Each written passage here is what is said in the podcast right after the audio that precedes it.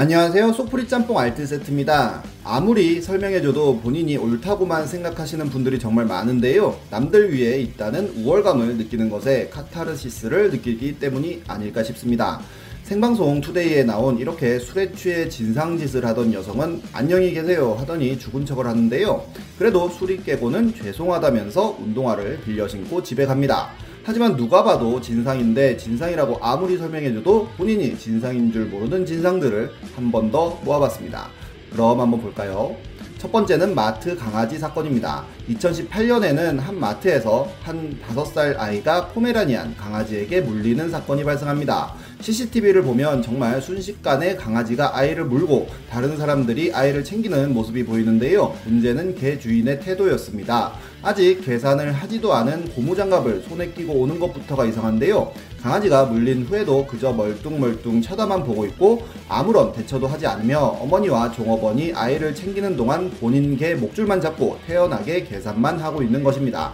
정말 본인 잘못이 무엇인지 전혀 모르는 모습으로 보입니다. 계산할 고무장갑을 그냥 계산대에 툭 던지는 행위 역시도 정상적이지 않은데요. 계산을 하고 태연하게 연락처도 남기지 않고 그냥 집으로 갔다고 합니다. 아이의 다리에는 이렇게 큰 상처가 났었다고 하는데요. 당연히 아이의 어머님은 112에 신고하였고 결국 과실치상 혐의로 불구속 입건되었다고 하네요. 다음은 코인 노래방 아이 오줌 사건입니다. 2018년에는 지식인의 코인 노래방에서 1시간 비용 지불하고 룸에 들어갔는데 두 돌이 지난 아이가 소변이 급해 바닥에 봤다는 글이 올라오는데요. 그리고 바닥을 닦는데 주인이 들어와 짜증을 냈다며 참다 못해 주인과 신랑이를 하여 신랑이 멱살을 잡았다고 합니다. 그리고 주인이 합의금으로 500을 달라고 했다며 CCTV로 대놓고 감시하면서 봐도 되냐며 대처 방법을 알려달라는 글이었습니다. 상식적으로 코너 바닥에 오줌을 싸게 한다는 생각을 하는 것 자체가 정말 이상한데요. 당연히 지식인의 사람들도 그냥 합의금 물어주라는 글부터 500이면 천사 사장이라는 말까지 해당 글쓴이를 나무라는 댓글을 답니다. 그리고 얼마 있지 않아 네이트판에 신도시 오줌 사건을 제가 겪었습니다. 라는 글이 올라오는데요. 그 코노 사장님이 직접 올린 글이었습니다.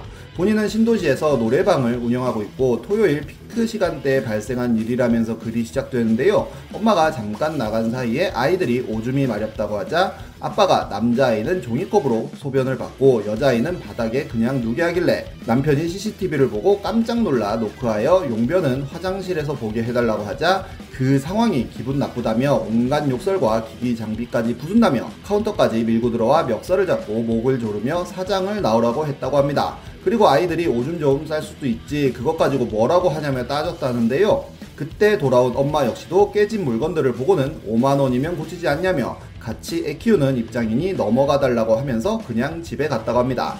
당연히 경찰에 신고하였다는데요. 합의를 하자고 연락이 왔지만 부르는 금액이 너무 적었고 그래서 원하는 합의금으로 500을 제시하니 오히려 아이들이 정신적 피해를 받았다며 법적 피해 보상을 요구하겠다면서 끊었다고 합니다. 사실 노트북에 기물, 병원비, 피크타임, 영업방해까지 생각하면 500은 싼 것 같은데요. 당연히 이 글은 코노 레전드 사건으로 널리 널리 퍼지게 되었고 이후로 추가 글들이 계속 올라왔는데 가해자가 해당 가게 이름을 거론하며 아줌마들에게 이상한 소문을 퍼뜨리기도 하여 명예훼손으로 따로 입건 접수를 할 예정이라고 합니다. 그리고 검찰에게도 절대로 합의를 하지 않을 것이라고 했다는데요. 이렇게 지식인의 그 공간은 우리만의 자유권이 있지 않나요? 라고 물어보는 걸 보면 돈만 주면 무엇이든 다 되는 줄 아는 사람인 것 같습니다. 경찰 조사에서 이웃 간에 그 정도는 이해할 줄 알았는데 항의하기에 화가 났다고 진술했다고 하네요. 다음은 돈 빌려 달라는 고객입니다. 배달시키면서 정말 이해할 수 없는 요청을 하시는 분들 많은데요. 특히나 이렇게 웃음 표시 써가면서 이런 요청하면 정말 깊은 곳에서 끌어올 것 같습니다. 누군가는 교촌에서 닭을 시키면서 오는 길에 삼다수를 사달라고 요청하는데요. 삼다수를 사가지 않자 적어도 확인도 안 할 거면 아예 요청 항목 없애라며 별 한 개를 주기도 했습니다. 그런데 아예 처음부터 엄마 병원비 때문에 여유가 없다며 서비스로 달라고 하기도 하고 안 된다고 하니 그냥 마카로니 많이 달라고 하기도 하며 벨 누르지 말고 3층에서 전화 달라고 하는 요청까지 쓰는 사람도 있었는데요. 그 전에는 아예 어머니의 수술비가 필요하여 30만 원을 빌려달라는 문자까지 보냈었다고 합니다. 여기서 매일 시켜 먹어 말씀드린 거라며 단골인데 조금만 도와달라고 했다는데요. 죄송하지만 어렵다고 했더니 1시간 후에 머리카락이 나왔다고 complain을 걸었고 환불을 해주기도 했었다고 합니다. 진짜 창의적인 진상 박사님들 많은 것 같습니다.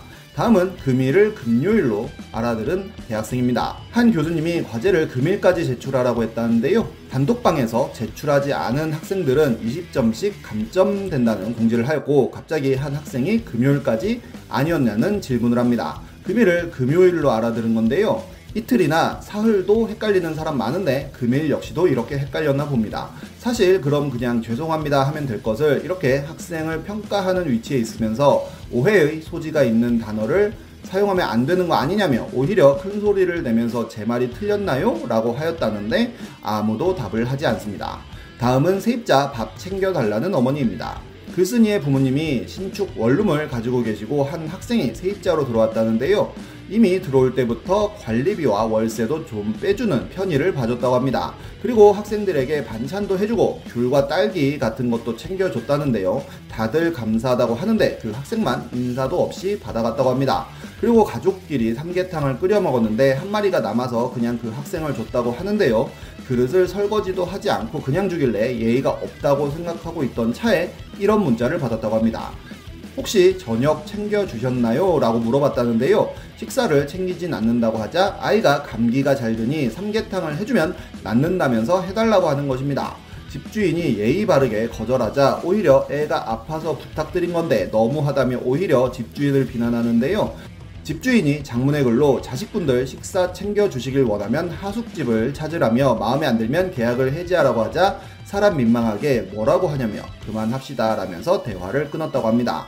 이 카톡을 보면 월세조차 제 날짜에 내지 않는 것으로 보이는데요. 정말 어떻게 하면 이렇게 생각할지 이해가 잘 되지 않네요.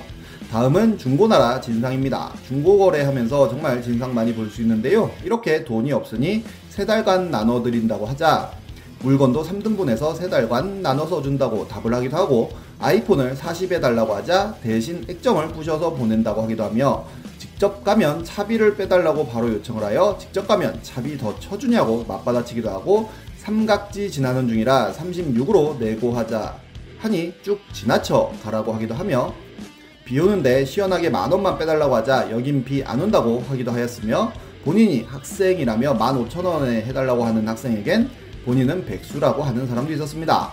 심지어 염치 불구한다며 보증인을 구한다는 글까지도 올라오는데요. 어떤 분은 3년 전에 구매한 노트북이 생각보다 너무 느려서 못 쓰겠다며 화를 냈다고도 합니다. 그러면서 환불을 해달라고 했다는데요. 소보원이나 경찰서에서 구입한 지 4년 된 중고가 환불이 가능한지 알아보고 연락을 주면 환불을 해주겠다고 했지만 환불해 줄 때까지 끊지를 않았고 그냥 끊었다고 하네요.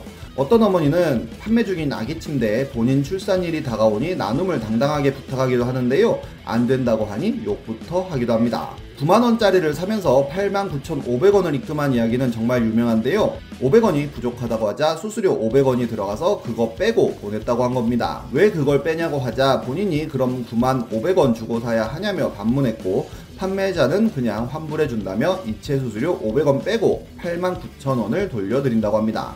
정말 탈무드 우화 같은 스토리인데요. 제 중고거래 인생 중 레전드 대진상이라는 글이 올해 초에 올라왔었는데 100만원 넘는 로드 자전거를 팔려고 약속 잡고 만났더니 40에서 50대 정도 되는 아저씨가 아예 자전거 복장을 하고 나왔고 자전거 한번 타봐도 되냐고 하길래 그러라고 했더니 30분 정도를 탔다고 합니다. 그리고는 아 자전거 괜찮네 이걸 사야겠네 하더니 그냥 갔다는데요 안 사냐고 물어보니 sorry sorry라며 자전거 파는 집에서는 시승이 안 되길래 라는 정말 레전드로 인정할 만한 진상짓을 했다고 하네요 마지막으로 정말 고마운 진상도 있는데요. 벌레 들어간 커피 원샷한 썰이라는 글이 하나 올라왔는데 커피 전문점에서 알바하는데 테이크아웃 해 간 아주머니가 조금 있다가 날벌레가 들어있다고 다시 들어왔다고 합니다. 카운터에 있던 알바와 사장님 모두 죄송하다면서 다시 드리겠다고 했다는데요. 아줌마는 그딴 거 필요 없고 환불도 필요 없다며 이거 그냥 먹으라고 소리를 질렀다고 합니다. 알바와 사장 둘 다 안절부절 못하고 있는데 글쓴이가 보니까 작은 하루살이 같은 게 있어서 그냥 원샷해 버렸다는데요. 아줌마도 당황하며 쳐다보길래 환불 필요 없다면서요 라면서 다음 손님 받으니 또 빽거렸고 결국 환불을 하고 갔다고 합니다.